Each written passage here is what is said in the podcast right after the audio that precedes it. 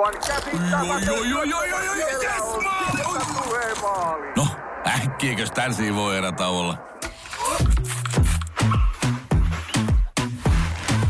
Tule sellaisena kuin olet, sellaiseen kotiin kuin se on.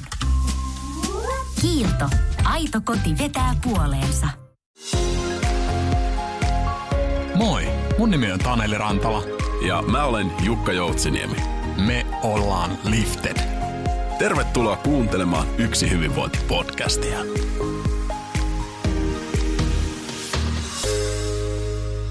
Tervetuloa Yksi hyvinvointi-podcastin pariin ja mulla on ilo saada tänään podcast-studioon vieraaksi Ulla Jones. Tervetuloa Ulla. Kiitos kutsusta. Ihana olla täällä sun kanssa, Jukka, tänään. Joo, mukava kuulla ja nähdä, nähdä sua ja kuulijoille varmasti mukava kuulla. Tänään, tänään on hieno päivä ja tuntuu sille, että ollaan pikkuhiljaa päästy aloittamaan kesä. Mitä sun kesään kuuluu? No, mä en vielä myönnä, että ihan on kesä, mutta se, että tällä viikolla kuulin ekaa kertaa pääskysten laulavan, niin se on mun kesän sellainen varma merkki, jonka mä myös tunnistan sen hetken elokuussa, kun pääskyset on lähtenyt, joka, jossa kohtaa mulla niin kuin sydämeen ottaa. Mutta just nyt niin mä nautin siitä, että se kesä on tulossa, kohta rupeaa kukkimaan kielot ja syreenit, jotka on mulle kanssa kesämerkkejä. Tuoksut on yksi semmoinen, joiden ääreen on hyvä pysähtyä. Ehdottomasti joo. Kyllä noi pääskyset on itsellekin ei päivääkään siitä, kun näkee, että ne lentelee. Ja kun ne lentää pohjoiseen, niin on ollut itsekin tarkkaillut tässä näin, ne vähän niin kuin parveilee tietyissä paikoissa ja siitä tulee kyllä hyvä fiilis. Kyllä. Joo, mutta on, on itse asiassa tartun kanssa tuohon tuoksuteemaan, että tulin tänä aamuna vähän tuossa aamulenkillä poikkeuksellisesti ilman koiraa, kun koiraa hoidossa ja ajattelin, että teen joka tapauksessa tämmöisen virkistyksen tähän, tähän aamuun, että koira tai ei, niin pitää, pitää päästä liikkeelle ja on se niin, ihan niin kuin loistava, jos vähän pystyy pysähtymään tuolla lenkkinsä ohessa tuolla metsässä, mikä se tuoksu siellä on. On, ja siis mä itse asiassa justiinsa mietin, että kun meillä on semmoinen systeemi, että mä en kauheasti koiraa arjessa ulkoiluta, mieheni vie sen aina iltalenkeille, niin mä mietin just, että mun pitäisi ruveta ehkä nyt tässä kesän alussa ottaa niitä iltalenkkejä itselleni, koska kukat esimerkiksi tuoksuu vahvimmin iltasin. Ja tota, mulle päästään tästä hyvinvointiaiheeseen myöhemmin lisää, mutta että mulla oli kuusi vuotta sitten aika paha burnis, jonka jälkeen mä oon huomannut, että mun hajuaisti ei ole palautunut entiselleen. Ja mä oon yrittänyt tosi paljon pysähtyä just sen äärelle, että mä vaan niin kuin kuuntelen tai tunnen tai tuoksun asioita, ja sitä kautta just se, että ne illat, että menisi oikeasti semmoiselle niin tuoksukävelylenkeille sen koiran kanssa, niin mä oon ihan suunnitellut tällaista just siihen arkeen semmoista aistikokemuksia ja vastapainoa. Joo, ihan loistava. Mä en tiennytkään, että on niinku just illalla paremmat tuoksut. Pitää, pitääpä mennä ja se koira on varmasti oikea kaveri siihen, kun se haistelee niin vahvasti siellä, että se on ainakin eri lailla läsnä siinä niinku tuoksumaailmassa. Kyllä, joo. Et mä oon jo ihan silleen tuolla koiralenkeillä katsonut, että missä kohtaa on jotain sellaisia kielolaaksoja, että mä että tonne mä, mun tarvitsee palata vielä tässä niin kuin alkukesästä. Joo, mä lähiaikoina törmäsin semmoiseen tutkimukseen, että äh, semmoiset ihmiset, jotka oli harrastanut kuorolaulua, niin, niin kuin tutkitusti heidän kuulo oli parantunut. Joten voisin tässä vetää tämmöisen erittäin pseudotieteellisen niin kuin suoran aasinsillan tähän, että ehkä se, se myöskin, se hajuaisti paranee niin kuin selkeästi keskittymällä siihen ja haistelemalla. Ehkä. Kyllä, Joo, ja sitten toihan on niin kuin sinänsä totta, mä oon viime aikoina tehnyt semmoisia mindfulness-harjoituksia, joissa tota, musta se on ollut hirveän opettavainen, että se mun appsista tuleva coachini kertoo, että jos huomaat ajatusten harhailevan, niin sano ääneen, että minä ajattelen. Tai sitten myöskin sellainen, että jos niin kun että et on hyvä joskus niin kuin niin kuin liikkeessä niin pysähtyä niin kuin, tai keskittyä johonkin aistiin, että niin kuin, minä katson, minä katson ja niin kuin sanella sitä itselleen, että nyt minä katson, jolloin niin kuin se kuulostaa ihan älyttömältä, mutta samanaikaisesti mitä se niin kuin itse asiassa tekee on, että sun kaikki aistit keskittyy keskittyy siihen yhteen asiaan. Että sä tavallaan tyhjennät ajatukset, sä et niin kuin oikeastaan havaitse niin paljon muita aisteja kuin sitä, johon sä oot päättänyt keskittyä. Samalla tavalla siihen, että minä haistan tai minä kuuntelen, niin kuin sitä sanottaa itselleen, niin se on ihan toisella tavalla. Juuri se aisti tulee enemmän läsnä. Et mä allekirjoitan taas omalla keittiöpsykologiallani tämän sun niin kuin, teorian. Joo, joo kuulostaa ihan järkeen käypälle ja onhan se tuossa niin tuolla kesäisessä luonnossa kun pyörii, niin ihan vaan joku vaikka mustikoiden poimiminen, niin siinä sitten niin kuin automaattisesti keskittyy ehkä siihen niin kuin näköaistiin enemmän siellä metsässä ja sitten toisaalta vaikka joku kalastaminen, niin siinä sitten keskittyy siihen, että tulkitsee sitä virtaa vaikka siellä joessa. Nämä on tämmöisiä hyviä mindfulness-muotoja, niitä löytyy vaan kun menee sinne metsään, niin niitä tulee automaattisesti siihen ympäristöön. Kyllä. Ja ehkä erityisesti se, että mikä ikinä se onkaan, niin tekee sen just tiedostaen, eikä silleen, että ajatukset harhailee jossain, vaan se oikeasti se, että nyt mä oon täällä mustikassa ja mä katson niitä mustikoita ja ihailen sitä värejä ja myös sitä niin kuin mun käden ja silmän yhteyttä, kun mä otan niitä, miltä se mustikan poimiminen tuntuu. Ettei niin kuin sitten olekaan silleen, että antaa ajatusten ihan vapaasti niin kuin velloa missä tahansa, vaan että on siinä hetkessä. Joo, musta tuntuu ainakin, että sinne hetkeen on helpompi päästä sitten tuommoisessa luonnossa, varsinkin sitten jos on semmoinen niin tila, mistä luontaisesti nauttii siellä, vaikka tämmöinen kesäaamuinen kävely tai iltainen, niin se toimii. Näinpä, mutta siis aiheesta en, en siis ole mikään mindfulness-ekspertti, että enemmänkin arjessani räpiköin, mutta päästiin nyt tämmöiseen syvyyteen sitten tässä heti aluksi. Selkeästi nautit tästä teemasta ja sehän on parasta. Kyllä. Joo, meillä oli ajatus jutella tänään vähän niin kuin hyvästä työntekijäkokemuksesta ja niin kuin vaihtuvuudesta työ, työelämässä, mikä on, on niin kuin todella mielenkiintoinen teema tänä päivänä, joka korostuu tosi paljon. Mutta ennen sitä, niin Ulla olisi kiva kuulla susta vähän ää, myös kuulijoille pieni semmoinen esittely.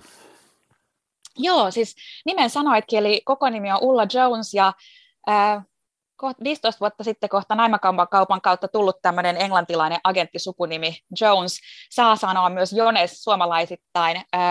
Mä oon tämmöinen asiakaskokemuksen ja muutoksen puolesta puhuja. Tällä hetkellä toimin niin kuin asiakaskokemusjohtajana ja mulla on ihana tiimi, jonka kanssa rakennetaan tota, niin, asiakaskokemusta ja mulle itselleni justiinsa se niin kuin, ö, kuluttajan ö, kuluttajan kokemus ja se kuluttajan arjen helpottaminen on lähellä sydäntä.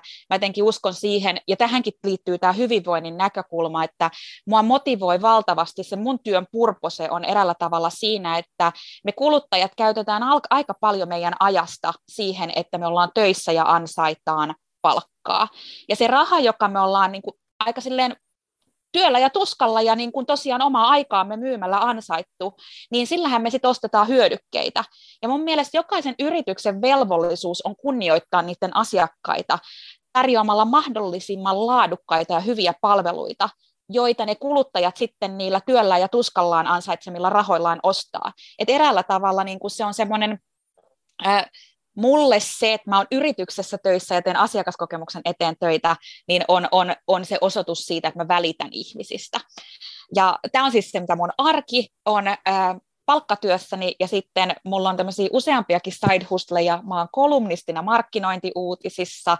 Sitten mulla on tämmöinen Lähtijät podcast, josta on äh, vähän meille tekijöille yllätyksenä itsellemmekin muodostunut niin kuin aivan kevään podcast-hitti Suomen kuunnelluimpien podcastien listalla ja ykkösenä business-podcasteissa. Ja tota, sitä, sitä on tehnyt intohimolla Minna, Minna Ruusuvuora ja Liisa Holman kanssa. Ja äh, sitten sit mä puhun tosiaan asiakaskokemuksen ja tota, muotoiluajattelun puolesta ja sen kautta, että mä oon itsekin tässä johtajuuden ääressä tehnyt töitä ja hyvinvoinnin ääressä tehnyt töitä, niin on ottanut mun LinkedIn postauksiin aiheeksi myös vahvasti sen niin kuin johtajuudessa kehittymisen ja niin kuin hyvät johtajataidot. Wow, Hyvä esittely, kiitos. Ja en voi olla tarttumatta tuohon, kuinka ihanasti olit nostanut sen sun merkityksellisyyden sun, sun työstä. Että tämä on niin kuin mun mielestä tosi tärkeää ja keskeistä, että tuntuu, että hyvin moni meistä voi kyllä löytää sen oman merkityksen ja kytköksen siihen niin kuin oma, omaan missioon ja minkä takia sitä oikeasti tekee, jos pohtii ja sanottaa sitä. Joo, ja, sitten, ja sitä tosissaan kannattaa pohtia, ja sitten ei tarvitse, kannata niin kuin, sille arvottavasti pohtia, että se oma, arv, oma niin kuin missio ja se oman niin kuin purposen löytäminen, niin se tulee e, mitä enimmässä määrin sieltä niin kuin sisältä, ei vertaille muiden, niin kuin, muiden tavoitteiden ja niin kuin purposeen kanssa. harvemmin kyllä näistä asioista niin kuin puhutaan. En edes niin kuin muista, että use, niin kuin kauhean usein olisin nostanut esiin sitä, että mikä siellä niin kuin mun, mun työn driverina on, mutta se on mulle itselleni tärkeä tietää. Kyllä, kyllä. Joo, ihan upeata työtä olette tehnyt Lähtiet podcastin kanssa ja tärkeää teemaa nostatte esille, että se, se kyllä on omaankin korvaan kuulunut, kuulunut ja ollut tota positiivinen viesti, että se on hienoa, että näistä asioista puhutaan entistä enemmän ja, ja käydään vähän läpi, läpi syvemmin, että mitä asioita kannattaisi myös kehittää, mitä, mitä voitaisiin oppia näistä teemoista, että ehkä se, se on just semmoinen, mihin itse haluan tarttua. Siis kiitos ja tota, niin ihana sitten tämä on semmoinen viesti, mitä me ollaan nyt kevään aikana saatu, siis me ollaan saatu ihanan paljon palautetta. Ihmiset on kirjoittanut meille viestejä, jo, niin kuin mä puhun meistä, me puhun tosiaan Minnasta, Liisasta ja itsestäni, ja ää, hän saa yhteyden siis niin kuin sosiaalisten median kanavien kautta ja sähköpostilla ja näin edespäin, ja, mutta me ollaan saatu paljon semmoista spontaania palautetta, että ihmiset on niin kuin nyökkäillyt niskansa tota, niin, niin, nyrjähdyksiin siitä, että miten ne teemat, joita meillä siinä lähtiä podcastissa on, niin resonoi siihen omaan arkeen. Jos vielä just siitä niin kuin lähtijät podcastin niin kuin aiheesta, niin se lähti liikkeelle ihan siis siitä, että ää, Meillä on tietenkin kaikilla, Liisalla, mulla ja tota, niin Minnalla, niin omia lähtemisen kokemuksia. Jotkut niistä, niin kuin Liisa ja Minnakin on niistä avoimesti kirjoittanut, niin on ollut aika paljon dramaattisempia. Ja sitten toisaalta niin kuin, ö, ollaan jääty miettimään sitä, että mikä on ne lähdön syyt, kun yrityksestä ihmiset lähtee silleen, että heitä niin kuin, että joku työntää pois? Koska onhan myös niin kuin luontevaa lähtemistä, että ihminen on ollut aika pitkään jossain paikassa, kaipaa vaihtelua, haluaa niin kuin uusia haasteita ja semmoinen, niin kuin, se on tietenkin täysin ymmärrettävää, että löytyy joku toinen työpaikka, jossa on mielenkiintoisempia tehtäviä ja näin edespäin. Mutta että niin kuin on paljon semmoista lähtemistä, jota ei tarvitsisi tapahtua. Ja me haluttiin niin kuin nostaa se siinä mielessäkin esille, että me koetaan, että se on niin kuin molemmilla puolilla, sekä työnantajapuolelle menetys, että tota, nämä, nämä niin kuin intohimoiset ihmiset, jotka oikeasti haluaisivat tehdä sen yrityksen hyödyksi asioita, niin tota, lähtevät. Ja toisaalta sitten taas, että mikä on se kokemus siellä niin kuin työn tekijän puolelta, joka ajaa lähtemään. Ja meille oli yllätys siinä niin kuin niistä lähtiöistä, että se lähtijän profiilihan on, että se ei, se ei tosissaan ole valittaja tai alisuoriuttaja, juttuja, vaan se on enemmänkin just tämmöinen niin intohim, työhönsä intohimoisesti suhtautuva ää, niin kuin asioita ja niin kuin te, niin kuin haluaisi nähdä asioilla niin kuin tekemisellä vaikutuksen, haluaisi niin kuin saada asioita aikaiseksi ja haluaisi niin kuin laittaa oman ammattitaitonsa ja koulutuksensa hyötykäyttöön. Ja sitten niin kuin syystä tai toisesta ei niin kuin siihen saa tukea ja tai se organisaatio ei mahdollista sitä. Ja sitä kautta niin haluttiin niin kuin tuoda tähän keskusteluun just se, että mitä, mitä tässä niin kuin kaikki oikeastaan menettää ja mitä tässä, niin kuin, mistä, mistä asioista tässä on kyse, jos, jotta tota, niin me voidaan myös niin kuin tarttua siihen parantaa tilannetta. Ja vielä kun puhun tälle ympäripyöräisesti, että mistä tässä on kyse, niin huomattiin, että ne ensimmäiset teemat, kun me haastateltiin yli, niin kuin, yli 70 lähtiää, niin on, että johtajuus, ja sitten tota, niin työkulttuuri. Eli tavallaan se yksi, yhden yksilön kokemus siinä tavallaan alaisjohtajasuhteessa ja sitten toisaalta se työyhteisön merkitys. Niin nämä on ne, jotka niin kuin, ää, pahimmillaan työntää ihmisiä vaihtamaan työpaikkaa. Joo, tosi mielenkiintoista. Mitä kautta te löysitte nämä 70 haastateltavaa sitten tähän teidän podcastiin? Oliko tämä oma otanta vai? Meillä oli oma otanta, eli siis äh, päädyttiin heti alussa rajaamaan se äh, niin äh, asiantuntija työntekijöihin sen takia, että siitä Minnalla, Liisalla ja mulla on eniten itsellämme kokemusta, joten ähm, kyllähän meillä on tietynlaisia tämmöisiä niin kuin, niin sanottuja bajaksia ja niin kuin, jo, jo tässä niin kuin lähtökohtaisesti ja myönnetään ne avoimesti. Sitten se toinen oli se, että äh, me ihan meillä on jokaisella aika aktiivinen niin kuin linkkaripresenssi, niin me, me huudeltiin linkkarissa, kutsuttiin tota, niin, ihmisiä ottamaan meihin yhteyttä. Me luotiin myös sellainen Google Sheet, jota kautta niin kuin saattoi ottaa anonyymistikin meihin yhteyttä. Ja sitten ää, Liisalla oli vielä Jodel-kanava käytössä, jota kautta hän myöskin niin kuin keräs ää, ää, haastateltavia, joten meillä oli sekä niin, kuin niin sanottuja laadullista haastattelua, että me niin kuin ihan kasvotusti haastateltiin ja meillä oli myös, niin kuin, laitettiin kyselylomake, että me saatiin myös sitä kautta sitten ihmisten palautetta. Innostavaa tutkijan työtä olette siis tehnyt. Ihan loistavaa. Joo, me ollaan kaikki aika intohimoisia niin kuin laadullisten tutkimusmenetelmien puolesta puhujia, että kun tavallaan nyt tällä hetkellä Suomessa puhutaan niin vahvasti siitä niin kuin datasta, ja datahan jo itsessään itse asiassa on laadullista dataa ja on määrällistä dataa, mutta se on niin kuin jotenkin ruvettu puhumaan vaan siitä määrällisestä numeerisesta datasta. Ja tota, se, se data jota niin kuin kerätään numeroina, niin sehän on peruutuspeiliin kattomista ylipäätään, koska on ollut datapisteitä, joista se niin kuin mittaus on syntynyt. Sen sijaan laadullinen tieto kertyy ihmisten tarinoista, niistä keskusteluista heidän kanssaan. Me päästään paljon syvemmin niihin aiheisiin käsiksi, ja tota, sitä kautta niin kuin pystytään just rakentamaan tällaista niin kuin podcastia palvelevaa, hyvin niin kuin rikasta aineistoa. Joo, ja varmasti just tämä, tämä tota noin, niin hyvä, hyvät keskustelut, mitä näistä tulee ja oppikokemukset, niin on sitten se suola näissä lähtiö, lähtiö, lähtijät podcastissa myös. No johtaminen ja työkulttuuri, asiat, mitkä nousi sitten teillä tosi vahvasti siellä, niin minkälaisia tarinoita sulle, sulle tulee mieleen? Totta kai niin nämä tarinat on myös mielenkiintoisia. Toistuuko jotkut asiat tyypillisesti siellä teemoina sitten?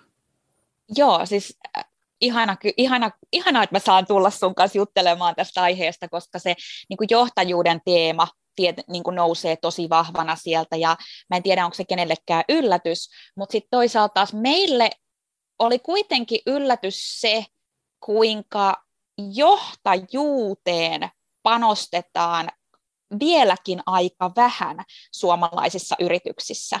Et siis, et että on niin kuin jotain päivän kestäviä johtajakoulutuksia tai leadership-valmennuksia silloin tällöin, mutta sellaista niin kuin, äm, yrityksen kulttuuriin perustuvaa niin kuin intensiivistä johtajuusvalmennusta esihenkilöille en ole vielä niin kuin nähnyt, ja siis sille, että se olisi niin kuin kautta linjaan, että on sellaisia, niin kuin, on, on paljon organisaatioissa hyviä johtajia, jotka tota niin, pystyy omalle tiimille rakentamaan tai hankkimaan ekstra koulutusta, mutta semmoista, että se menisi niin kuin kautta linjaan, kaikilla olisi samantyyppinen, hyvin niin kuin vakavasti otettava intensiivinen valmennus, niin sit, se puuttuu. Ja sitä tarvittaisiin enemmän, koska tota, se, että se johtajuus ei tosissaan ole niin kuin ylennys ja positio, joka niin kuin ansaitaan sillä, että sä oot ollut esimerkiksi hyvä asia, asia, niin kuin asia, substanssitekijä johtajuus, ja mä lainaan tässä mun, nykyistä, mun nykyisen yrityksen toimitusjohtaja, joka sanoi, että johtajuus on ammatti. Ja tota, sitä kautta niin ne oikeastaan ne lähtiöiden tarinoissa korostuu tosi paljon se, ne, että, että huono johtajuus ja tota, huono johtajuus, sekin on vähän niin kuin ympäripyöreä termi, mitä se tarkoittaa käytännössä. Se on esimerkiksi niin kuin, ö, johtajuuden puutetta. Eli esihenkilö ei ota sellaista niin kuin vastuuta siitä, että se auttaisi priorisoimaan, se auttaisi poistamaan esteitä, ö, se auttaisi vähentämään ihmisten työkuormaa, miettimään ö, tiimiläistensä kanssa yhdessä sen työ, työkuorman niin kuin parempaa jäsentelyä. Öm, niin kuin tavallaan työntekijät jätetään kauhean yksin. Mm. Sitten tota, niin, ä, toinen teema on just tämmöinen niin kuin se työkuorma, ä, eli tavallaan huono johtajuus, niin kuin johtajuuden puute tai työkuorma on tämmöistä kaksi eri puolta siitä. Sitten tietenkin niin ihan karmeimmillaan on niin kuin toksista johtajuutta, joka siis niin kuin myrkyllistä niin kuin pelottelua, pelolla johtamista, mikromanageeraamista, tota, hiljentämistä, työtehtävien niin kuin ohjeistuksen vaihtuvuutta ja poukkoilua, semmoista niin modernein termin gaslightaamista. Ja tota, siinäkin niin väittäisin, että harva näistä toksiseen johtajuuteen sortuvista ihmisistä ovat itse tietoisia siitä, että he ovat toksisia johtajia, ja toisaalta ovat itse niin kuin haluaisivat olla toksisia johtajia. Mutta niin väittäisin, että siellä sitten taas niin kuin löytyy sellaisia teemoja, että kun, sitä johta, kun johtajaa myöskään ei tueta siinä omassa työssään, että hän saattaa tulla hyvinkin, niin kuin, hänellä saattaa olla niin kuin vaikka kuinka monet jo YT takana, ja hän saattaa olla aika traumatisoitunut itsekin siitä, että hänellä vielä on työpaikka, tai että niin kuin, millaista arvoristiriitaa hän on yrityksessä kokenut ja näin edespäin, ja hän saattaa sen niin kuin stressinsä purkaa alaisiinsa vähän niin kuin tietämättään. Tai sitten hän saattaa kuvitella, että hyvän johtajan täytyy tietää paremmin kuin alaisensa, tai että ähm, hyvä, tai niin kuin, että, että hän, hän käytöksellään hiljentää joitain ihmisiä. Ja sitä kautta sieltä niin kuin, erityisesti mä korostan vielä, että syntyy toksisen johtajuuden kokemus, että on vielä sellaisiakin niin kuin johtajia, jotka, joista niin kuin on, on siis niitä, joilla on myös maine, joista niin kuin, äh, paikasta toiseen, niin kun, kun kuulee, että tällainen henkilö on siirtymässä, niin siellä niin kuin kauhulla jo odotetaan että apua, että mä tiedän, että hänellä on maine kiiri perässään. Mutta sitten on myös sitä, että on johtajia, jotka on toisille tosi hyviä johtajia ja toisille aivan niin kuin tota, sietämättömiä. Ja siinä pitäisi niin kuin meillä aikuisilla olla kyky niin kuin nähdä myös semmoinen, että miten me tasapuolisesti kohdellaan kaikkia. Ja sitten toisaalta kyky tunnistaa, että yksi, johtajuussyy, yksi johtajuustyyli ei sovi kaikille, vaan että sitäkin pitää justeerata. Kyllä, olen ihan täysin samaa mieltä. Meillä oli toisessa jaksossa Tanelin kanssa itse teemana johtamisen johtaminen, ja käytiin, käytiin läpi just sitä, että kuinka monessa organisaatiossa e, tavallaan niin kuin kiirehditään ehkä siinä johtamisen kehittämisessä, eikä periaatteellisesti lähdetä miettimään ensin sitä, että yrityksen arvoja ja strategian pohjalta, että mitä se hyvä johtaminen on meillä – ja mitä, mitä sen pitäisi olla kaikilla esihenkilöillä, ketkä sitä toteuttaa meillä, ja mitkä on ne yhteiset periaatteet, mitä toteutuu. Ja sitten ehkä sen jälkeen tulisin just siihen, mikä näistä niin kuin hyvistä kommenteista, mitä just äsken nostit, niin tulee esille, niin se itsetuntemus.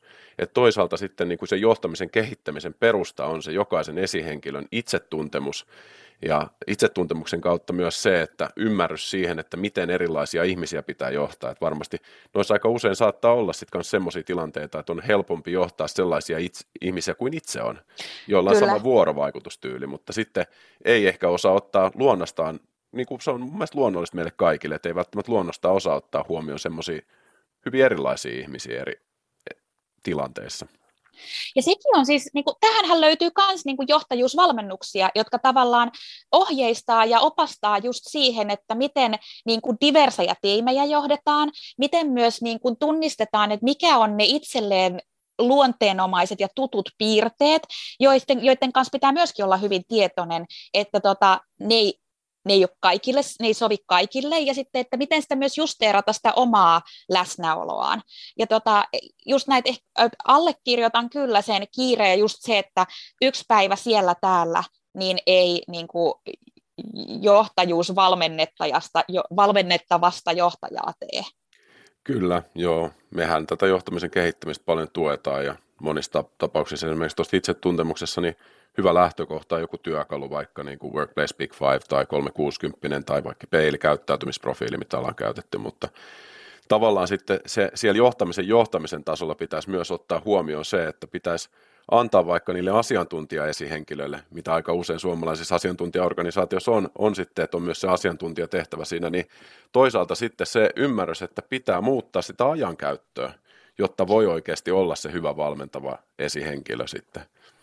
Siis Kyllä, ja siihen, mä luulen, että siinä niin kuin aika paljonkin äh, tota niin, kilpistyy se niin kuin haaste, että et, et esihenkilö vastuun kautta niin harvemmin tulee niin kuin selkeästi sanotettuna se, että mikä on se esimerkiksi ajankäyttösuhde, että mitä, miten niin kuin sit siltä esihenkilöltä itseltään karsitaan niitä vastuita ja mikä sen esihenkilön oma vastuu on miettiä ajankäyttöä uudestaan. Ja tuossakin tota, niin mietin, mietin sellaistakin puolta, että nythän me puhutaan niin kuin, ö, johtajuudesta tavallaan ylhäältä alaspäin johtajuudesta, mutta sitten tota, mulla oli aikoinaan ö, tosi hyvä, on mulla ollut muitakin hyviä esihenkilöitä ja nykyinenkin on aivan huippu, niin tota, mutta siis mulla oli Tuomas Manninen OPlta, joka tota, ö, mulle yhdessä kohtaa, kun me juteltiin, niin korosti myös Ulla, että, että on myös niin kuin esihenkilön johtamistaidot, eli miten alainen johtaa esihenkilöään. Ja tota, se oli niin kuin ensimmäinen kerta, kun mä oivalsin myös sen, että mä en ole vain sellaisessa niin kuin altavastaaja tilanteessa, josta, jossa niin kuin mun pitää jollain tavoin navigoida niiden niin kuin paineiden ja käskyjen alla, jotka tulee niin kuin ylhäältä päin, vaan itse asiassa niin kuin tämähän on niin kuin työelämähän on ekosysteemi, jossa tota, niin, työ, työnantaja yrityksenä tarvitsee työntekijöitään aivan yhtä paljon kuin, niin kuin työntekijä tavallaan tarvitsee työpaikkaa ja merkitystä ja palkkaa ja kaikkea. Joten, joten se, että se on niin kuin tasapuolinen tanssi, jossa minä alaisena tiedän, mitä minä tarvitsen. Ja mun esihenkilö ei myöskään ole ajatusten lukija. Joten mun on, ja mun vastuu e, alaisena on kertoa mun esihenkilölle myös asioita ja niin kun, äh, antaa hänelle osviittaa siitä, että mitä minä tarvitsen ja miten mit, niin kuin, mi, mitkä asiat on niitä, missä mä kaipaan selkeää johtamista ja missä asioissa mä kaipaan myös niin kuin, tilan antamista. Ja ää, tässä niin kuin, kevennyksenä kerron tota, viime viikonlopulta tota, niin, niin tarinan, kun esihenkilöni oli meidän työpaikan punttisalilla laittoi sieltä kuvan ja sanoi, että lähtisikö, me, lähtisikö niin kuin, ruvettaisiko tekemään yhdessä niin kuin punttisaliharjoitusta, ja mä kirjoitin takaisin, että mä en ole hyvä niin kuin liikunnan harrastaja, että ryhmäpaine on ainoa, jonka alla niin kuin mäkin t- tavallaan pärjää, niin kuin tulisin tehne- tehneeksi, että sopii hyvin, auttaisi vielä, jos käskisit mua. Ja tota, sitten hän, hän kirjoitti mulle takaisin, että, että meidän johtajuuskäytännöt ei, niin kuin, periaatteet ei salli sitä, että, että mä käsken sua. Mä, sanoin, mä kirjoitin vielä takaisin, että entäs jos mä pyydän sua käskemään mua, mutta siis tarkoitan vaan sitä, että tietenkin meillä on ihanan niin kuin avoin ja niin kuin suhde keskenämme, mutta myös se, että on niin kuin hyvä muistaa, että, että minä työntekijänä tiedän parhaiten, mitä minä tarvitsen, ja sitä kohti mun täytyy myös niin kuin tietoisesti mennä. Todella hyvä nosto kyllä. Kyllä se huomaa, että kyllä se kulttuuri vaatii myös kehittymistä siinä mielessä, että tästä nyt ehkä voi puhua semmoisista moderneista alaistaidoista tai työntekijätaidoista, mitä meillä kaikilla pitäisi olla myös, että toisaalta sitten vaikka jos organisaatiossa halutaan mennä enemmän semmoiseen valmentavaan ja yhdessä ohjautuvaan suuntaan sitten, missä esihenkilö voi niin kuin olla enemmän valmentamassa kuin antamassa niitä suoria vastauksia, niin kyllä se vaatii totta kai myös niin kuin kaikilta, kaikilta niin kuin tiimiläisiltä siinä valmiutta muuttaa sitä suhtautumista ja keskustella siitä avoimesti. Joo, ja kyllä mä sanoisin, että ehkä semmoinen, jos ajatellaan tuommoista niin johtajuuden teemaa tämän niin Lähtijät-podcastin näkökulmasta, että semmoinen, mikä mulla ei nyt ole taas, tämä on myös keittiöpsykologi, mutta että, niin kuin, että ante, kokemusasiantuntijan näkemys no niin, näin asiasta. joo, joo, niin äh, että suomalaisessa työelämässä, ja sitä mä tarkoitan, että mä en tiedä, miten tämä on muualla maailmassa, mutta se näkee tässä omassa niin kuin, kontekstissaan, että meillä on jollain tavoin jo sieltä koulumaailmasta ja yliopistoista ja niin kuin korkeakouluista tullut sellainen ajatus, että meidän pitää olla asiantuntijoita. Ja että meidät niin kuin koulutetaan tietämään jolloin se ajatus siitä, että, tai kun mun mielestä Brené Brownilla on tämmöinen niin kuin, uh, hyvä, että I'm not here to be right, I'm here to get it right.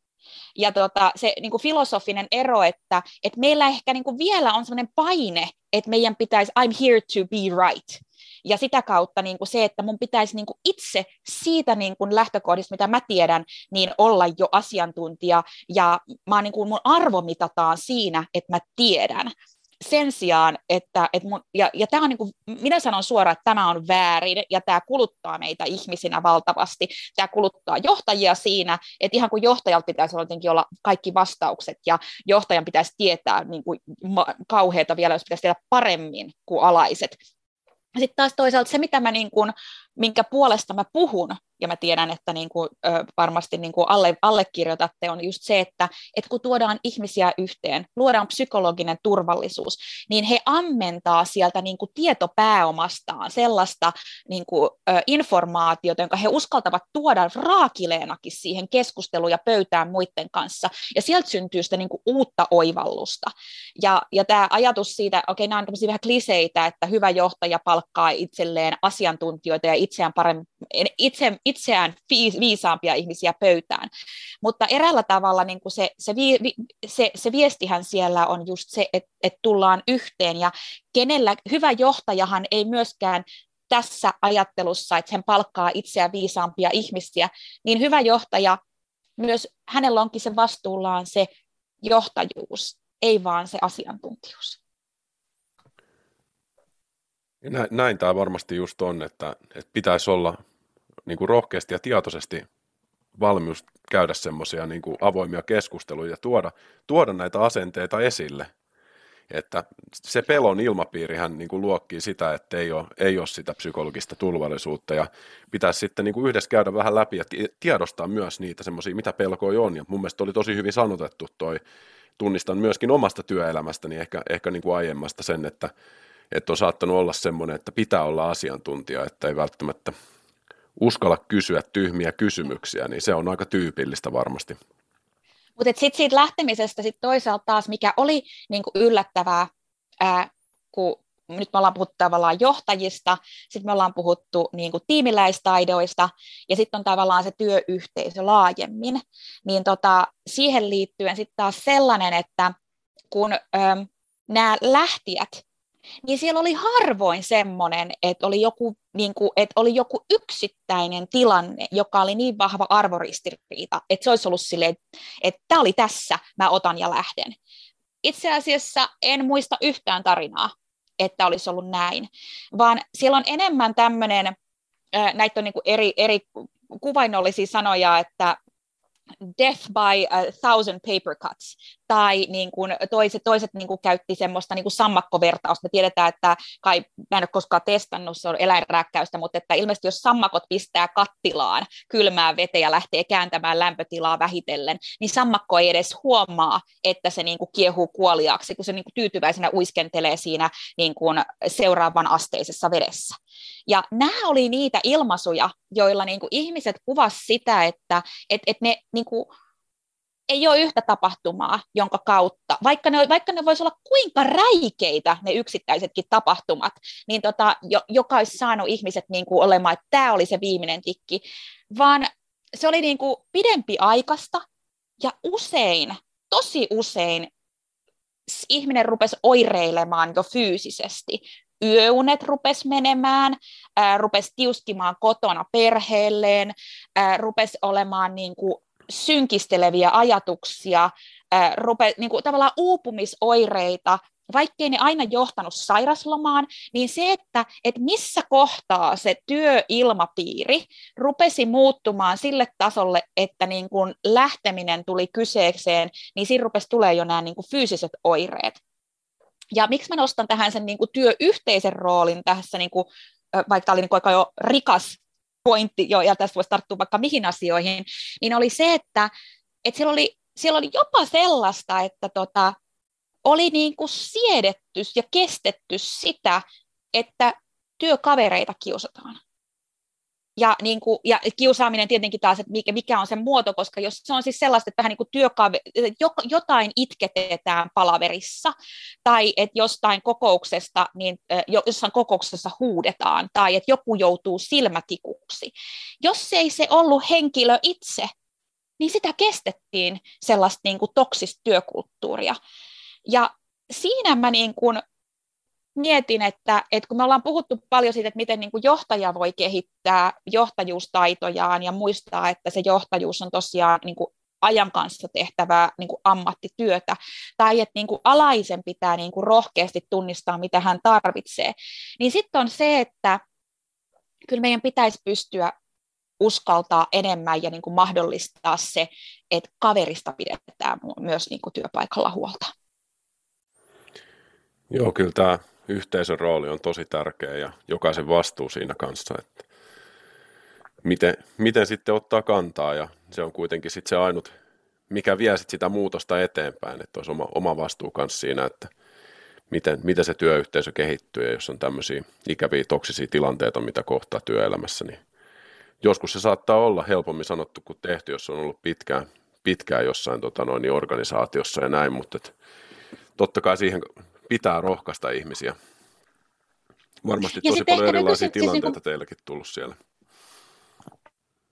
On, ja siis se, mikä ei tullut niin kuin puheeksi niissä niin kuin haastatteluissa, mutta että mitä niin kuin itse huomannut, että yhä useammassa työpaikassa näitä niin kuin whistleblower-kanavia. Ja tota, eräällä tavalla mä ymmärrän sen, että on hirveän vaikea mennä, niin kuin, kun nämähän on ihmisten kokemukset on tosi isosti myös niin kuin mukana näissä, että jollain on paksumpi nahka, jollain on, sit, et, ja jo, jollain on niin kuin, työ on paljon isommassa osassa arkea, kun sitten taas jollekin työ on asia, jonka niin kuin hän sulkee pois mielestään, kun hän lähtee pois työpaikalta. Että, että siinä mielessä on niin kuin vaikea lukea, että mikä on sen kokemuksen intensiteetti toiselle myöskin, mutta että kyllähän sitten taas niin kuin whistleblower-kanavat mahdollistaa sen, että sinne voi kirjoittaa, että olen havainnut tällaista käyttäytymistä. Ja tota, yksi viesti, niin mikä sen arvo on? Se, että sen on kirjoittanut tekee jotain työyhteisön hyväksi, sitä ei koskaan tiedä, mistä muualta sitä samaa palautetta tulee ja se asia niin kuin nousee esiin ja se huomioidaan. Kyllähän niin kuin väittäisin, että organisaatiossa kyllä näihin asioihin aika vakavasti otet, niin kuin paneudutaan, vaikkei se ehkä sit sinne työntekijäportaaseen asti siltä aina näyttäydy. Ja siinä on ehkä semmoinen, jossa olisi myös parantamisen varaa, että sitä kommunikointia ja esimerkkejä, että mitä tästä on tapahtunut, että ne yleensä ne keissithän sitten lakastaa vähän niin kuin pois päiväjärjestyksestä niin kuin suljettujen ovien takana. Niin, kyllähän se tänä päivänä on tosiaan niin, että Glassdoorissa ja muualla tavallaan voi seurata, seurata sitä, että jos, jos tulee huonoa palautetta jostain työnantajasta, niin kyllä se kalliiksi käy organisaatiolle, että kuitenkin tämä läpinäkyvyys on onneksi parantunut aika paljon. Et ihan mielenkiintoista on itse katsonut tämmöinen pieni aasinsilta ehkä polvelevaa keskustelua, mutta tota Made in Finland, ää, Nokiasta kertovaa sarjaa, mikä on ollut tosi hyvä, niin siinä pääsee semmoiseen aikakoneeseen tuonne 80-90-luvun työkulttuurin Suomen nousevassa organisaatiossa, niin kyllä niistäkin ajoista ollaan tultu aika pitkälle. Mutta sinä päivänä ei sitten ehkä ollut ihan sellaista samanlaista, samanlaista puskaradiota kuitenkaan tämmöisistä väärinkäytöksistä. Että siellä, siellä on paljon vielä kehitettävää, mutta se on hy- hyvä, että niin tuntuu, että tänä päivänä nämä pitää ottaa vakavammin ja totta kai työkulttuuri on myös muuttunut täytyykin katsoa, ja tuosta nostat ihan tosi hyvän toi justiinsa, että, että melkein mikä tahansa sarja, sitähän voi myös ottaa niin kuin johtajuuskouluna. Ja tota, sitä kautta niin tota, toi Made in Finland ei olekaan mulle tuttu, ja ne on niin kuin hyviä aikamatkoja menneisyyteen. Just mietin, että pitäisipä katsoa 80-luvun klassikko Working Girl taas pitkästä aikaa uudestaan. Se on taas sellainen, että en ole varma, että niin kuin olisinko koskaan itse halunnut elää siinä maailmassa, mutta tota, mielenkiintoinen vaan niin kuin nähdä myös, että miten niin kuin kehitys kehittyy. Ja sitten taas mulle niin kuin Ted Lasso niin kuin Apple TVltä on semmoinen tota, äh, mun lempisarja tällä hetkellä just semmoisesta niin kuin, ähm, inhimillisestä avoimesta johtajuudesta.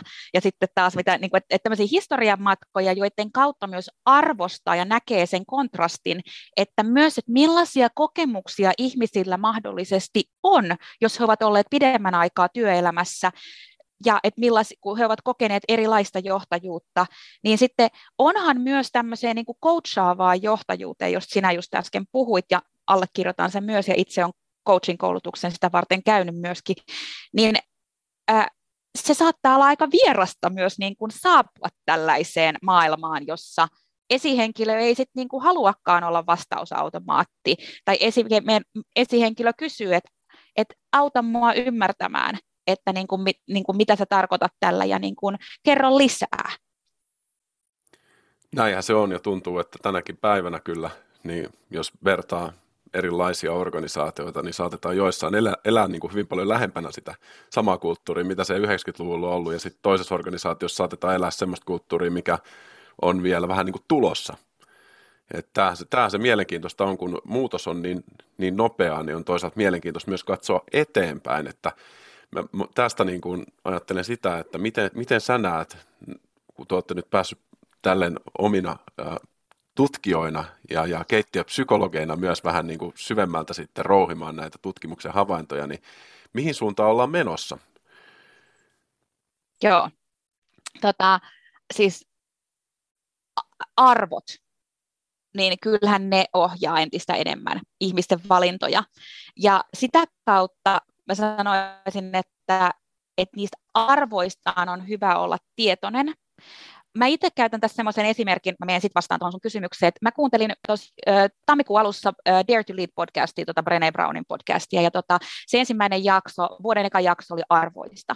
Ja mulle se on semmoinen oivallus, kun mä oon niin kuin aina miettinyt arvot, arvot, että monikossa, että hitto viekö, että näitä pitää olla paljon ja ne pitää niin kuin jotenkin tunnistaa. Ja Brené Brownin, siellä on siis, niin kuin, hän tarjoaa semmoisen pohjan, jonka kautta myös pääsee arvot, arvot, omia arvojaan niin kuin pureskelemaan. Mutta hän totesi, että rajaan ne kahteen arvoon. Ja sekin on jo niin kuin paljon. Ja tota, se auttoi mua tosi paljon niin kuin myös löytämään sen, että mitkä on mulle ne niin kuin fundamenteimmat asiat, joista mä en ole valmis tinkimään.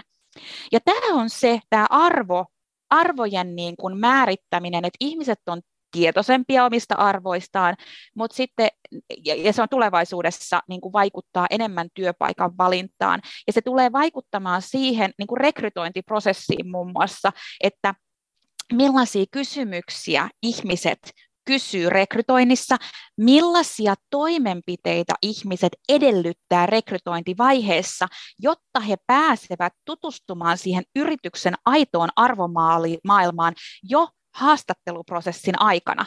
Mä käytän edelleen tätä sanaa haastatteluprosessi sen takia, että sehän on meillä se niin kuin perinteisin ja tunnetuin niin kuin rekry, rekrytapa, eli yksi haastattelu, kaksi haastattelua, joku soveltuvuusarviointi, kolmas haastattelu ja sitten joku päätös. Mutta että, et siinä se, siinä tulee tapahtumaan isoja muutoksia. Jo nyt meidän niin kuin noissa ää, lähtiä-tarinoissa jos me paljastetaan niin kuin lisää syksyllä, meillä tulee jakso siitä, että miten voit, tota niin, millaisia kysymyksiä, miten voit varmistua rekrytointivaiheessa, että olet menossa yritykseen, jonka niin kuin, arvomaailma on sama, niin kuin sun oma, ja kulttuuri mätsää sun oman kanssa. Mutta mut ihmisillä on tapoja selvittää sitä, ja niin kannattaisi ottaa siihen rekrytointiprosessiin mukaan. Mutta tota, se toinen puoli on, että ihmiset on tietoisempia omista arvoistaan. He, ää, tää, niinku, totta kai pandemia on mahdollistanut just kotona työskentelyn ja sitä kautta myös sen, että ei minkä tahansa asian takia olla valmiita liikkumaan hirveitä matkoja tai niinku, tinkimään siitä niinku, vapaudesta. Mutta se toinen puoli on se, että tota, yritysten arvot pitää olla muutakin kuin, niin kuin kulmahuoneessa määritellyt niin kuin kolme kohtaa, jotka on niin kuin sanat, jotka itse asiassa on tosi monitulkintaisia. Heitän esimerkkinä, että jos otat niin kuin huoneeseen vaikka vain viisi ihmistä ja kysyt niiltä, mitä luottamus tarkoittaa, ja annat heille minuutin aikaa kirjoittaa listaa, että mitä heille luottamus on, niin nämä kaikki ihmiset siinä huoneessa todennäköisesti kirjoittaa aivan eri vastauksia. Se saattaa löytyä niin kuin kymmenistä sanoista vain kaksi, jotka kaikki allekirjoittaa. Joten siis et, et tarkoitan, että tämmöiset niin ympäripyöreät sanat, ne pitää näkyä käytännössä. Ja sitä kautta vielä se, että, että se pitää olla oikeasti niin kuin siinä niin kuin yrityksen kulttuurin, kulttuurissa läsnä ää, ja sovellettu arjessa ja sitten se on se, niin että sitten ollaan avoimia niistä arvoista. Ne voi olla, ne arvot voi olla tosikin kovia. Siellä voidaan myös niin kuin todeta, että meillä ollaan totuttu painamaan pitkää päivää, meillä on tosi intensiivinen työtahti, meillä vaaditaan viikonloppuisinkin läsnäoloa ja mailien tsekkaamista. Silloin kun se uskalletaan ja pystytään sanomaan ääneen, niin on sellaisia koska siellä saattaa olla muita, niin kuin, että siellä saattaa olla tosi hyvä kompensaatio, sit siellä saattaa olla hyvät niin kuin bonusohjelmat, on ihmisiä, joita motivoi sellainen työyhteisö myöskin. Mutta ei ole reilua pitää tällaista tietoa niin kuin salassa. Siitä tulee se niin kuin ristiriita, minkä takia ihmiset kävelee ulos. Eli oli mitä, yritys saa olla mitä on, kuhan se pystyy sanomaan sen avoimesti ja tietoisesti, ja sitten siinä, siinä kohtaa rupeaa hälytyskellot soimaan, että jos kaiken tämän niin kuin soul searchingin jälkeen yritys ei pysty avoimesti sanomaan, että meillä on vaikkapa just intensiivinen työkulttuuri ja odotetaan mailien tsekkaamista viikonloppuisia lomilla ja niin kuin kello seitsemän jälkeen vasta niin kuin voi laittaa puhelimen pois niin kuin loma- tai iltamoodiin, niin jos ei näitä voi sanoa ääneen, silloin on peilin kattamisen aika ja siellä yritykset tarvitsee tehdä asioita.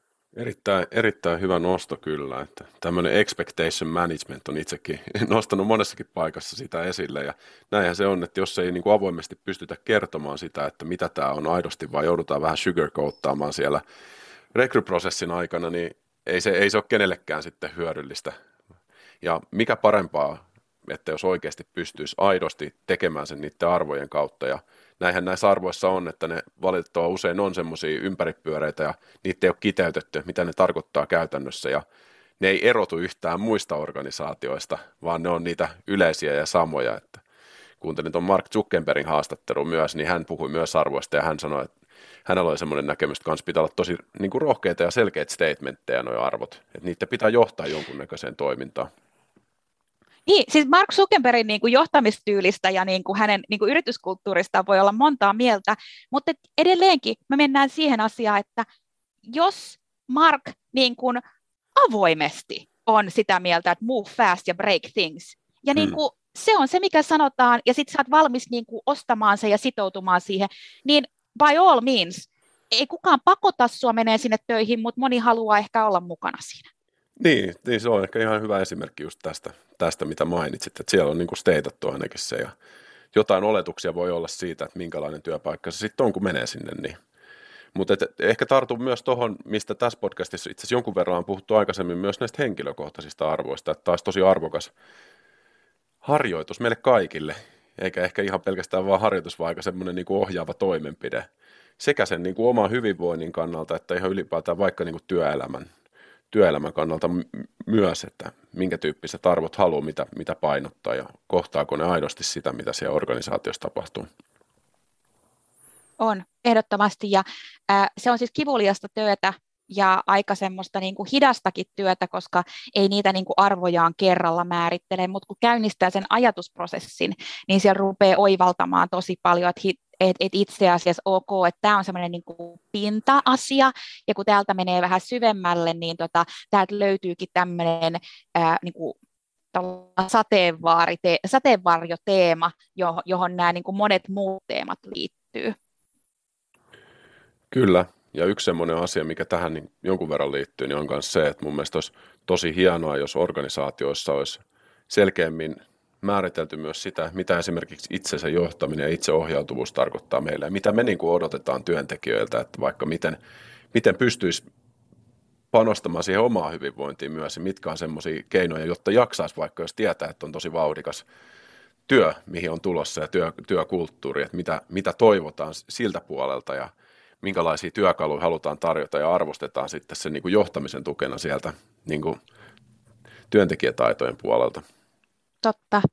Se on siis näinpä, että tämähän on semmoinen, että on hirveän helppo heitellä erilaisia niin kuin haasteita ilmaan, mutta tossa, nythän sä tarjoat niin kuin hyvin konkreettista ratkaisua myöskin.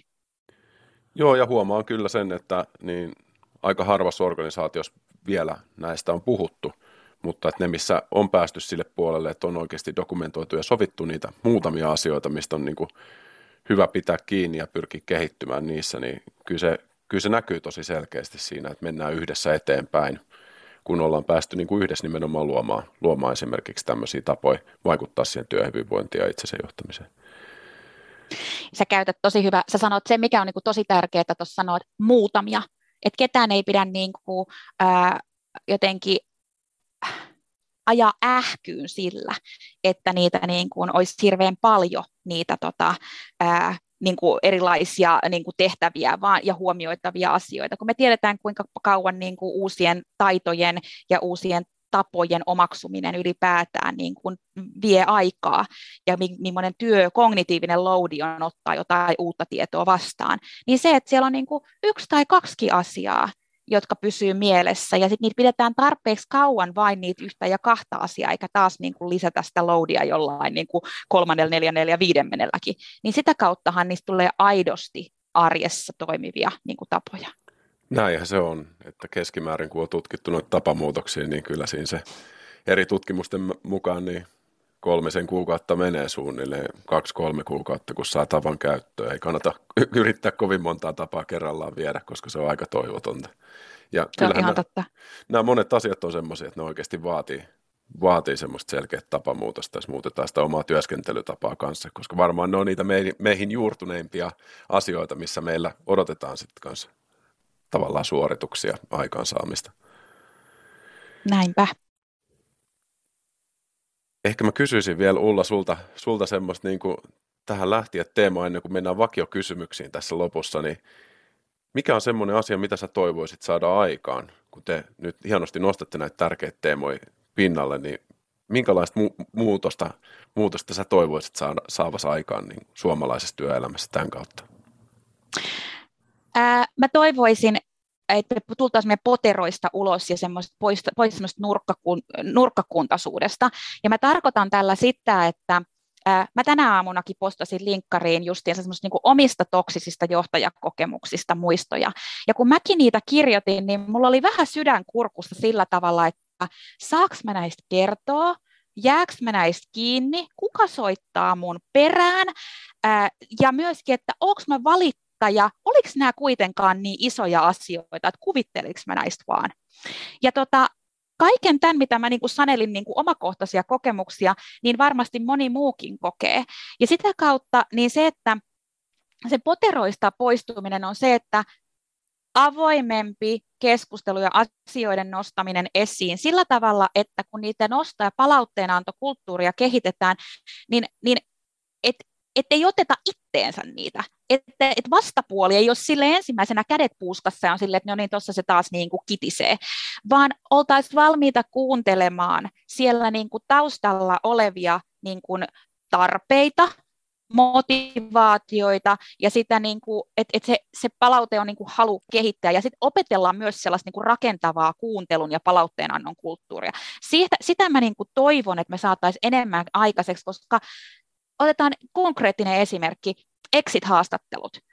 Öö, organisaatioissa, joissain organisaatioissa niitä on, joissain organisaatioissa ää, ne on jopa järjestelmällisiä, järjestelmällisiä ja niistä tehdään niin kuin, ö, raportointia, mutta harvemmissa organisaatioissa on exit-haastatteluja. Exit-haastattelut, jos niitä ylipäätään tehdään, ne tekee HR-organisaatio, niihin ei niin kuin osallisteta ja vaivata sitten sitä niin kuin liiketoimintaa ja sitä niin kuin, ö, muuta toimin, toimintoja. Ja tota, ja sitten toisaalta sitten taas kuulee, että onko sä hullu, että mä sanoisin siellä exit-haastattelussa jotain suoraa. Suomi on kuitenkin niin pieni maa, että kyllä se mun perään tulee kuitenkin se asia. Että kyllä mä perästä kuulen.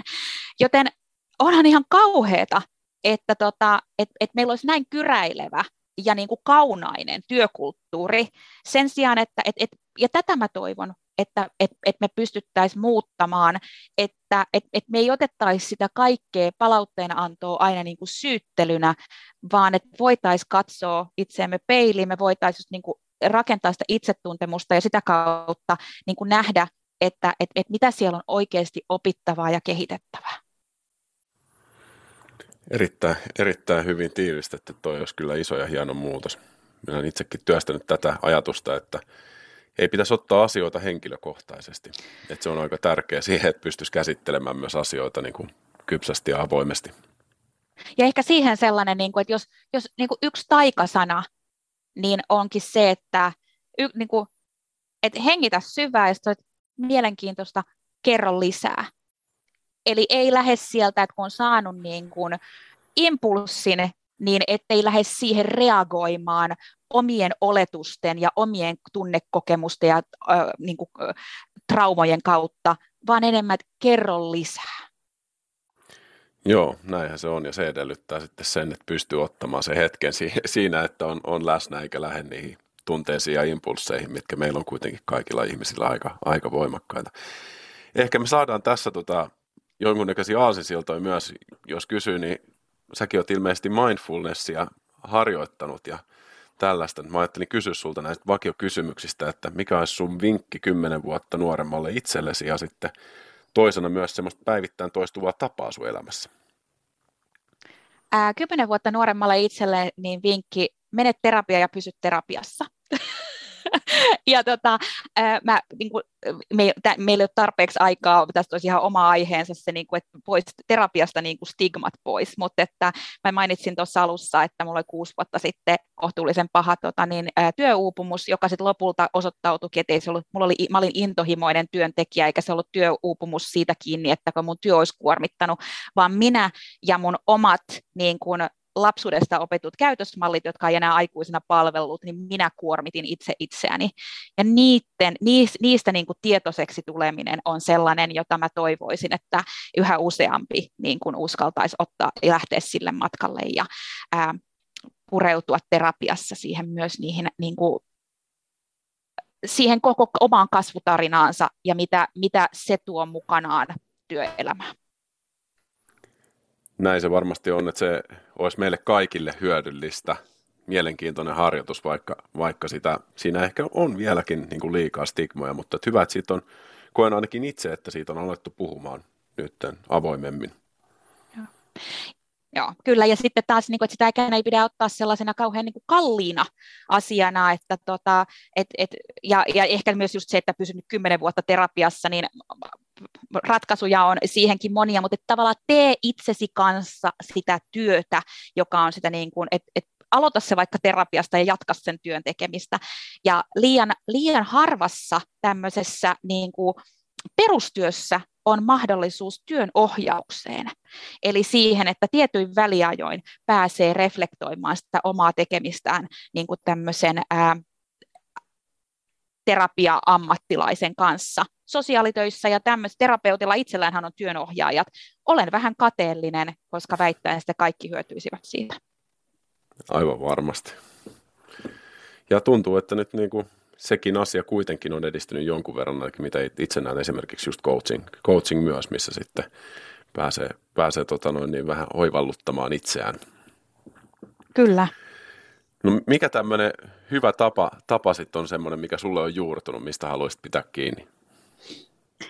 Tota, sanoit, että kolme kuukautta kestää tavan, tavan oppiminen, ja mä oon lukenut tota James Clearin tota Atomic Habits-kirjaa, jonka jäl, jossa on myöskin semmoinen, että tunnista millainen ihminen haluat olla, ja tee sellaisia valintoja, jotka ohja, johtaa siihen suuntaan, että sä olet niin kuin arvosi, arvojasi mukainen ihminen, ja sitä kautta kun, kun tekee pieniäkin muutoksia elämässään, jotka ohjaa siihen niin kuin, ö, omanlaisensa olemiseen, niin tota, jossain kohtaa voi todeta, että, että mähän olen tällainen ihminen kuin mun tavoite oli. Ja, ja äh, mulle se, niin kun, se, se, mistä niin kun pidän kiinni ja tammikuussa aloitin ja äh, edelleenkin palaan siihen koko ajan, ja, niin äh, mä kirjoitan kolme sivua päivässä ajatuksen virtaa. Mä teen sen yleensä iltaisin, se tyhjentää mun ajatukset ennen nukkumaan menoa. Se auttaa mua reflektoimaan niin kun mun, mun työpäivän aikana tekemiä valintoja, miten ne vaikuttaa mun tunnetiloihin.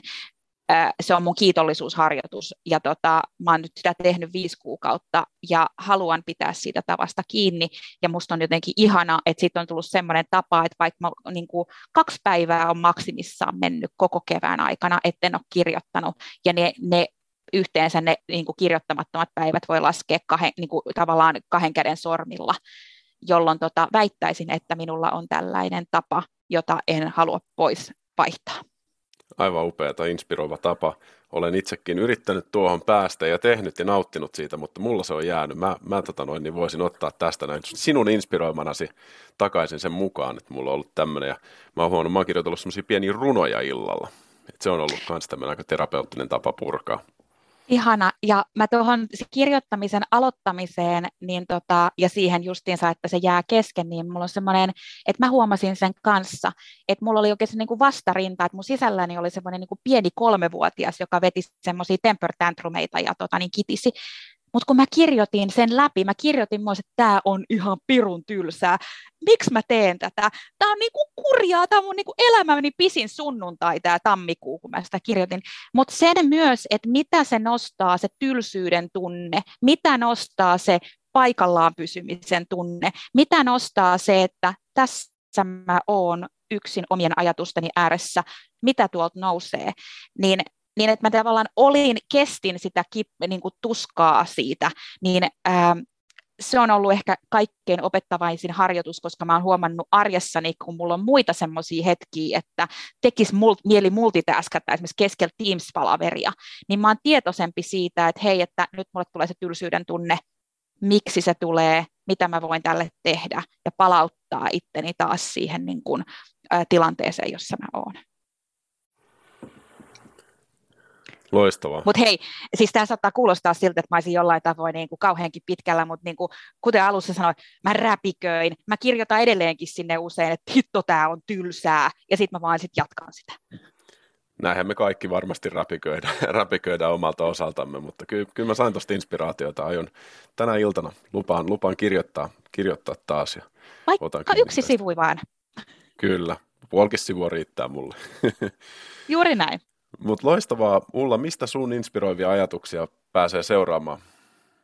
Tota, ähm, Lähtijät podcast löytyy ähm, Spotifysta muun muassa, ja sitten mä oon erityisen aktiivinen LinkedInissä. Yritän olla tota, myös jonkun verran Instassa aktiivinen Ulla at Work äh, nimellä, mutta erityisen aktiivinen äh, linkkarissa, jossa mua voi seurata. Ja mielelläni käyn keskustelua sieltä sitten Ulla, Ulla Jones seura, seurantaan ja lähti podcasti kuunteluun. Kiitos tosi paljon Ulla, oli ihana nähdä ja kuulla sua ja kuulla sun ajatuksia, niin tästä on hyvä jatkaa päivää. Kiitos, oli ihana olla Lifterin vieraana tänä aamuna. Ja kiitos paljon kaikille kuulijoille. Jos sait uusia ajatuksia pidit podcastista, niin jaa ainakin yhdelle, yhdelle kaverille ja, ja heitä meille kommentteja, että ketä haluaisit vieraaksi ja saa palautetta laittaa ehdottomasti myös tulemaan. Aivan loistava päivä jatkoa.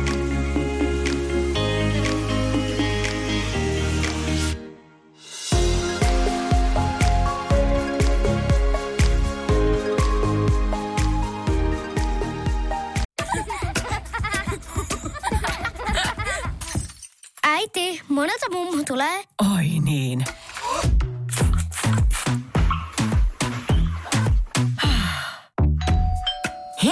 Puhdasta. Luonnollisesti. Kiilto. Aito koti vetää puoleensa.